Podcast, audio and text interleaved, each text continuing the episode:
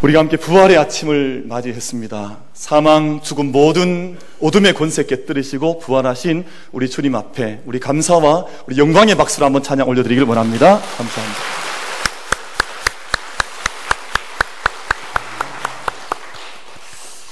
어, 제가 우리 만민교회 부임한 후에 오늘 시온 찬양제 찬양이 제일 좋았던 것 같아요. 우리 시온 찬양대 정말 하나님 앞에 찬양의 그 부활의 찬양을 마음껏 올려드렸는데 우리 하나님 영광 받으신 하나님 또 우리 찬양대 우리 감사와 격려의 박수 같이 한번 드리겠습니다. 감사합니다. 어, 저는 오늘 아침에 특별한 시간을 가졌습니다.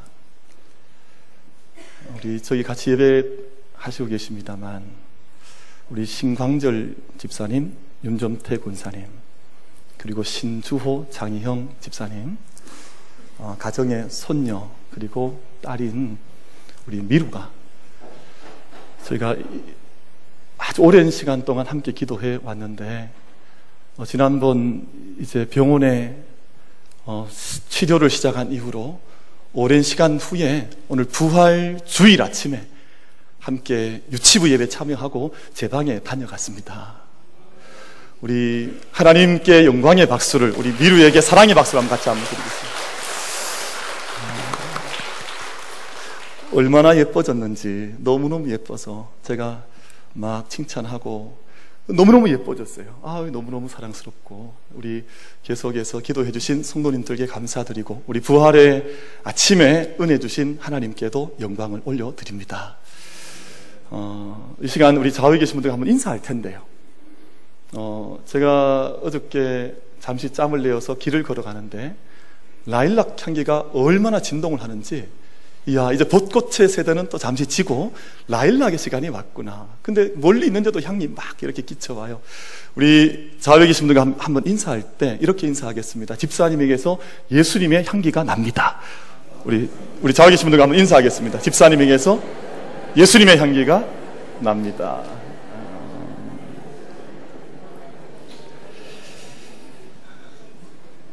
인사 안 하시는 분들은 악취가 나는 겁니까? 뭐 그렇진 않으시죠? 제가 부활의 예수님의 생명의 향기가 우리 전 가운데, 우리 모든 영혼 가운데 진동하는 줄로 믿습니다. 어, 약 10여 년 동안 일본 피겨, 일본 동계 스포츠를 대표하는 피겨계를 이끌어온 선수가 아사다 마오라고 하는 선수인데, 여러분 이 선수를 생각하면 한 얼굴이 또 떠오르지 않습니까? 누가 떠오릅니까?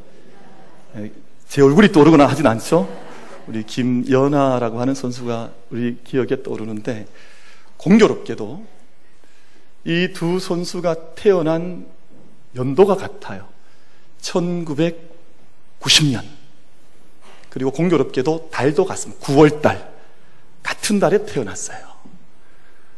어, 그리고 2004년, 5년, 당시 그 세계 선수권 주니어 세계 선수권 대회가 열릴 때 이미 아사다 마오는 일본의 아이콘이었습니다. 일본의 가장 뛰어난 그 요즘 말로 하면 아이돌 우상과 같은 모든 일본 국민들이 그 열도가 이 선수 때문에 열광하는 그런 때였습니다. 그때 우리 그 김연아라고 하는 선수는 이름이 없었습니다. 무명의 선수, 아무도 알아주지 않는 선수였는데 2004년 5년 시즌이 끝나고 그 다음 시즌 2005년 6년 세계 주니어 선수권 대회가 있을 때 어디서 이 김연아라고 하는 선수가 나타나서 당시 아사다 마오가 은메달 2등을 이제 차지하고 누가 1등 했겠습니까? 저는 안 했습니다. 그 김연아 선수가 1등을 한 거예요. 그 당시에 양국이 다 충격받았습니다. 한국도 충격을 받고 또 일본 열도는 뭐 넘어갔죠. 한국이 충격받은 것은 어디서 이런 선수가 나타났다는 거예요. 그러면 했던 말이 믿을 수 없는 일이 나타났다. 정말 믿을 수 없는 일이 나타난 거예요. 여러분 세상에는 믿을 수 있는 일보다 사실은 믿을 수 없는 일이 훨씬 더 많이 있는데 우리 사랑하는 성도님들께서 세상 사람들이 믿지 못하는 믿음의 일에 늘 승리할 수 있는 은혜가 있게 되기를 축복합니다. 일본 열도는 뒤집힌 거죠. 우리의 아이콘인 마오가 이름도 없는 한국 선수에게 실수로 졌다 그랬습니다. 그런데 그때가 전환점이었습니다. 그때로부터 10여 년 시간이 흐르는 동안 두 선수의 모습은 극명하게 엇갈렸습니다. 그리고 그 간극을 결정적으로 느끼게 했던 대회가 2010년 밴쿠버 동계올림픽이었습니다. 그때 아사다 마오가 먼저 연기를 펼쳤는데 연기가 완벽했습니다. 연기에 실수가 없었어요. 아사다 마오의 약점은 트리플 악셀이라고 하는 이 기술인데 이 기술도 완벽했습니다. 기술에 흠이 없었습니다. 모든 사람들이 아 오늘의 주인공은 드디어 마오가 차지했다. 그렇게 생각을 했습니다. 그리고 점수를 받았는데 73.78을 받았어요. 거의 놀라지 않으시는 저희는 뭐 70점대 이러면 대단히 낮은 점수라고 생각하지만 엄청난 점수를 받은 겁니다. 그런데 정확히 3분 뒤에 정확히 3분 뒤에 그 다음 이제 김연아 선수가 나가서 연기를 했는데 점수를 받았습니다. 78.50. 아, 좀 약한 것 같아요. 사실 저희가 까무러 쳐야 할, 왜냐하면 피겨에는 이런 점수가 없는 거예요. 근데 그 단 3분 이후에 모든 것을 뒤집는 역사가 3분 이후에 나타난 겁니다. 3분 뒤에. 그리고 그 다음, 이제 다음 두 번째 연기까지 다 펼치고 난 후에 김연아 선수의 총점은 228.56. 역시 여기가 센스가 좀 있으신 것 같아요. 228.56 그리고 아사다 마오는 205.50으로 경기가 끝이 났습니다. 여러분 이때만 해도 2010년 밴쿠버 동계 그 올림픽 열릴 때만 해도 여자 선수가 200점을 넘는다고 하는 것은 불가능하다 생각을 했었던 때였습니다.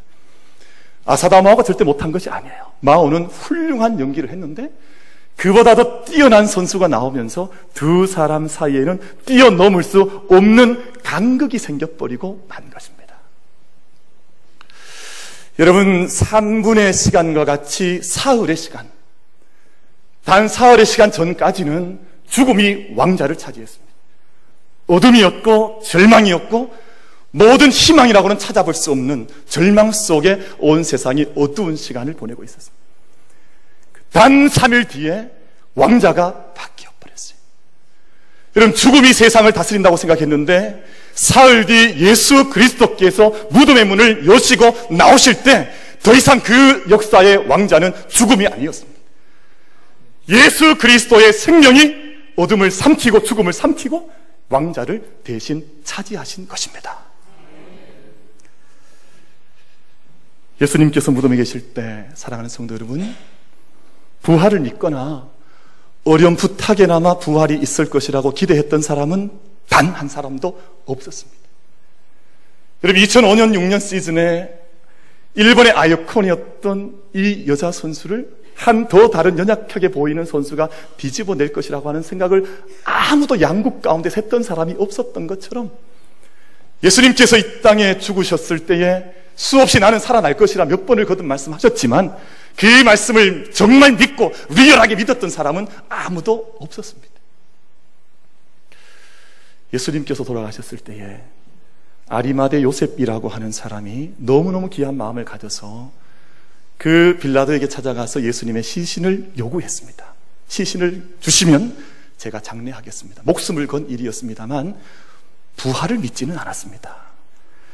여러분 예수님의 몸에 몸을 씻기시고 난 후에 향품을 바르고 그리고 세마포를 입히고 자기의 무덤 속에 장사 지냈습니다. 요즘 저희들 말로 하면 예수님을 직접 염을 한 겁니다. 아리마대 요셉이 그 순수한 마음, 직한 마음 가지고 예수님을 염해 드리고 자기의 무덤에 예수님을 장사 지냈지만 예수님의 부활을 믿었던 것은 아닙니다. 오늘 아침 우리가 함께 읽은 본문 말씀 가운데 여인들이 향품을 가지고 예수님의 무덤을 사흘 되던 날 아침에 찾아왔습니다. 근데 그 순간에도 예수님의 부활을 믿고 찾아온 것이 아니라 지금 죽어 있는 예수님께 죽은 예수께 그 시신의 썩어감을 조금이라도 늦추기 위해서 향품을 바르겠다고 하는 아름다운 마음으로 왔지만 그 마음 속에 믿음을 가지고 부활의 믿음을 가지고 찾아왔던 것은 아니었었더랬습니다. 모든 제자들 다 도망갔고 오늘 말씀 보면 이 여성들 몇, 몇 명의 여인들의 이 빈무덤 소식을 듣고 제자들이 어떤 마음을 가졌냐 하면 오늘 본문 말씀 속에 제자들이 허탄해 했다 그랬습니다. 허탄했단 말은 여러분 NIV 영어 성경을 읽어보시면 찾아보시면 난센스예요. 도무지 말이 되지 않는 이야기를 한다는 거예요. 도무지 센스 없는 난센스 같은 억측 같은 말이 되지 않는 말을 지금 이 여인들이 했다. 그렇게 제자들이 생각을 한 겁니다. 부활을 믿지 않은 거예요. 부활은 사람에게 불가능하다, 일어날 수 없다, 그렇게 생각을 한 겁니다. 심지어, 여러분, 오늘 말씀 가운데 베드로, 베드로는 오늘 말씀을 보면 12절 말씀이죠. 베드로는 일어나 무덤에 달려가서 구부려 들여다보니 세마포만 보이는지라 그 된 일을 놀랍게 여기며 집으로 돌아가니라.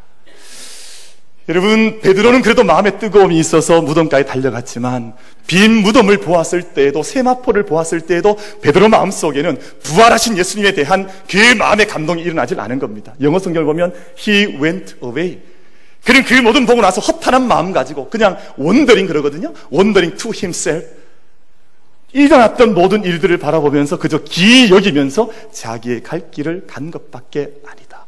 그렇게 이야기를 하고 있습니다. 사랑하는 성도 여러분, 부활은 이처럼 믿을 수 없는 일 같습니다.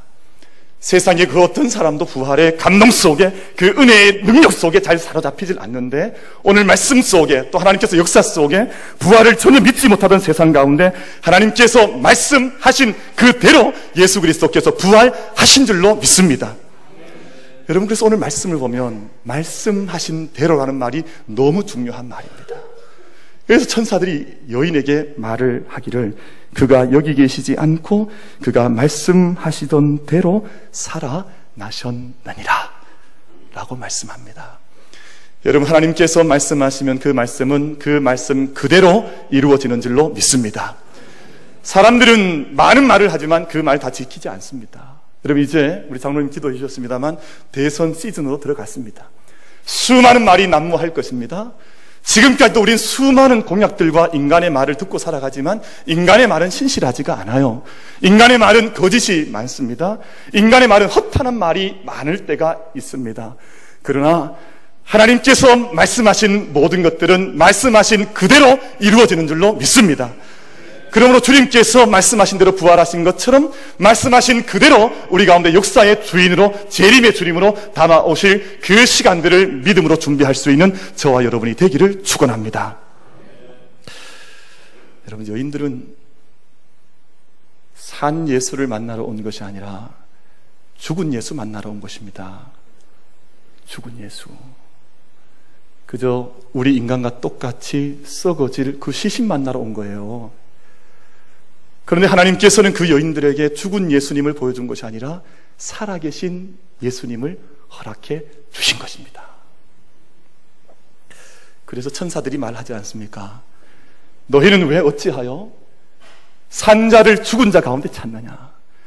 예수님 살아계신데 왜 죽은 자 가운데서 예수님을 찾느냐? 그렇게 천사들이 야단난 것 아닙니까? 여러분, 하나님은 산자의 하나님이신 줄 믿습니다.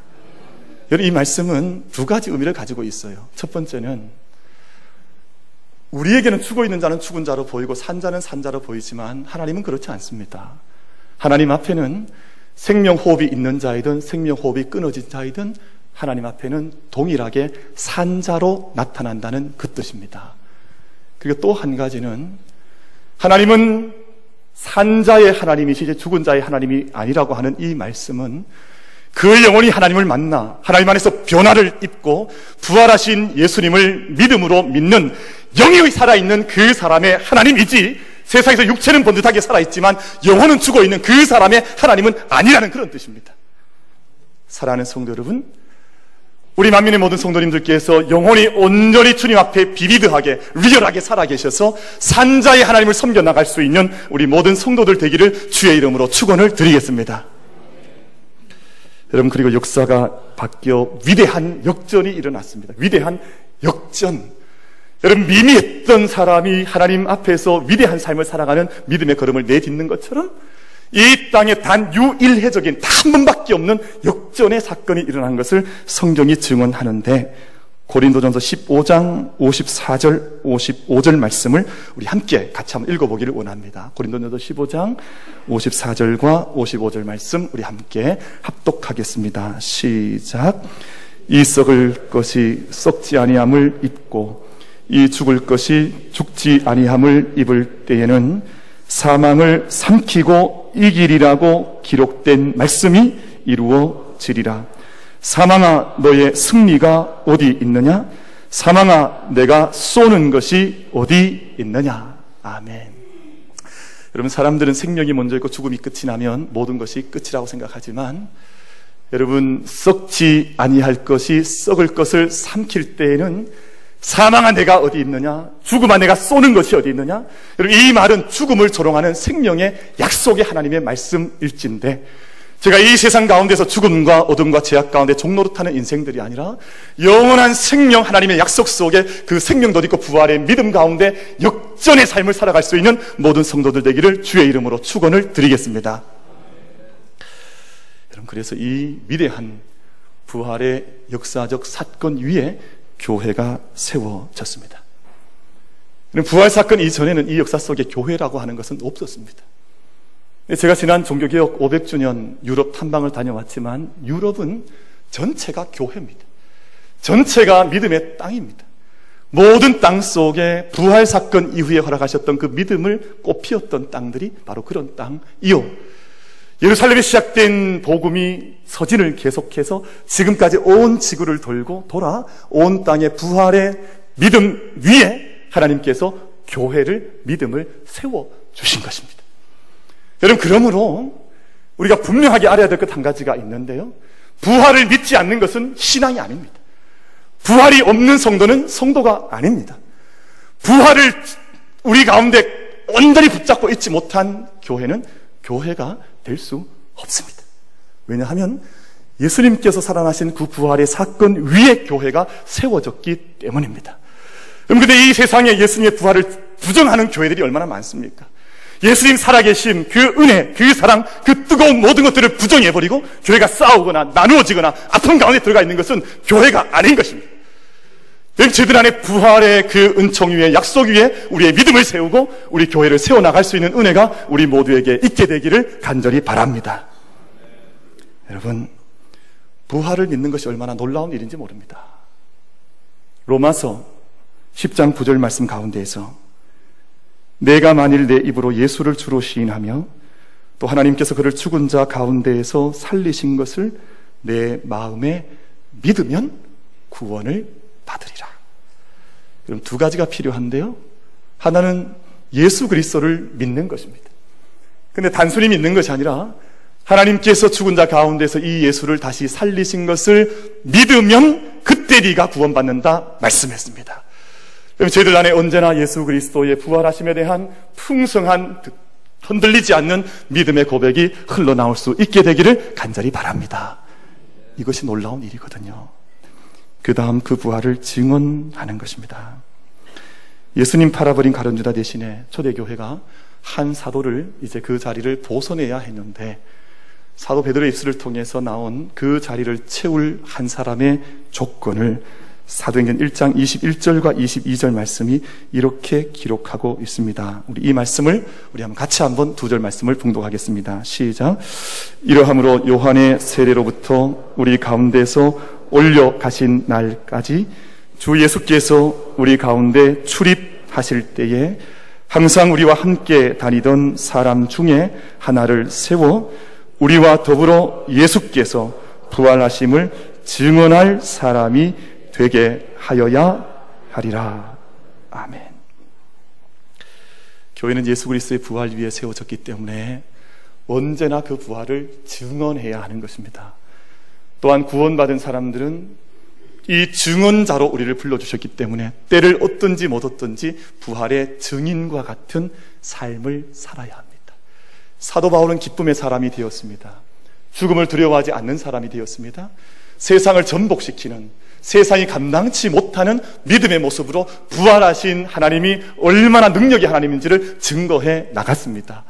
그럼 오늘 우리 교회도 이제 오후가 되면 함께 식사를 하고 병원이든 또 양로원이든 또 요양원이든 다 함께 온 교회가 흩어져서 길거리로 흩어져 나가 전도와 또 복음을 이 부활을 증언하는 시간을 가지려고 합니다.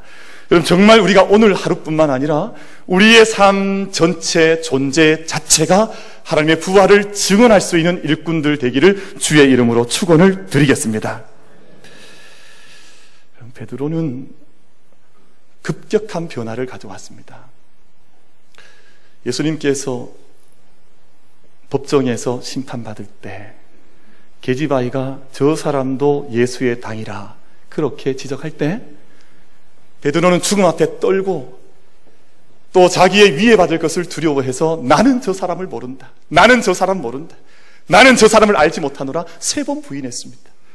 근데 그랬던 이 겁쟁이 베드로가 하나님의 은혜 가운데 부활하신 부활주 예수 그리스도를 만나고 난 이후에 하루에 3천 명을 회개시키는 믿음의 사람으로 금과 은과 금은 내게 없거니와 내게 있는 것으로 내게 주노니 나사렛 예수 그리스도의 이름으로 일어나 걸으라 선포하면서 십자가를 거꾸로 지기까지 나갔던 부활의 증인되었던 것입니다. 우리 모두가 하나님의 살아계심 앞에서 부활의 증인된 삶을 우리 생명 다하는 그날까지 우리 함께 걸어갈 수 있게 되기를 주의 이름으로 축원을 드리겠습니다. 그리고 이제는 부활의 능력 속에 살아가야 하는 것입니다. 프랜시스 셰퍼가 말하기를 그리스도에게는 그리스도인들에게는 오직 한 가지 과제가 남아 있고 그것이 문제인데 그것은 어떻게 부활을 살아내느냐 하는 것이다. 라는 말을 했습니다.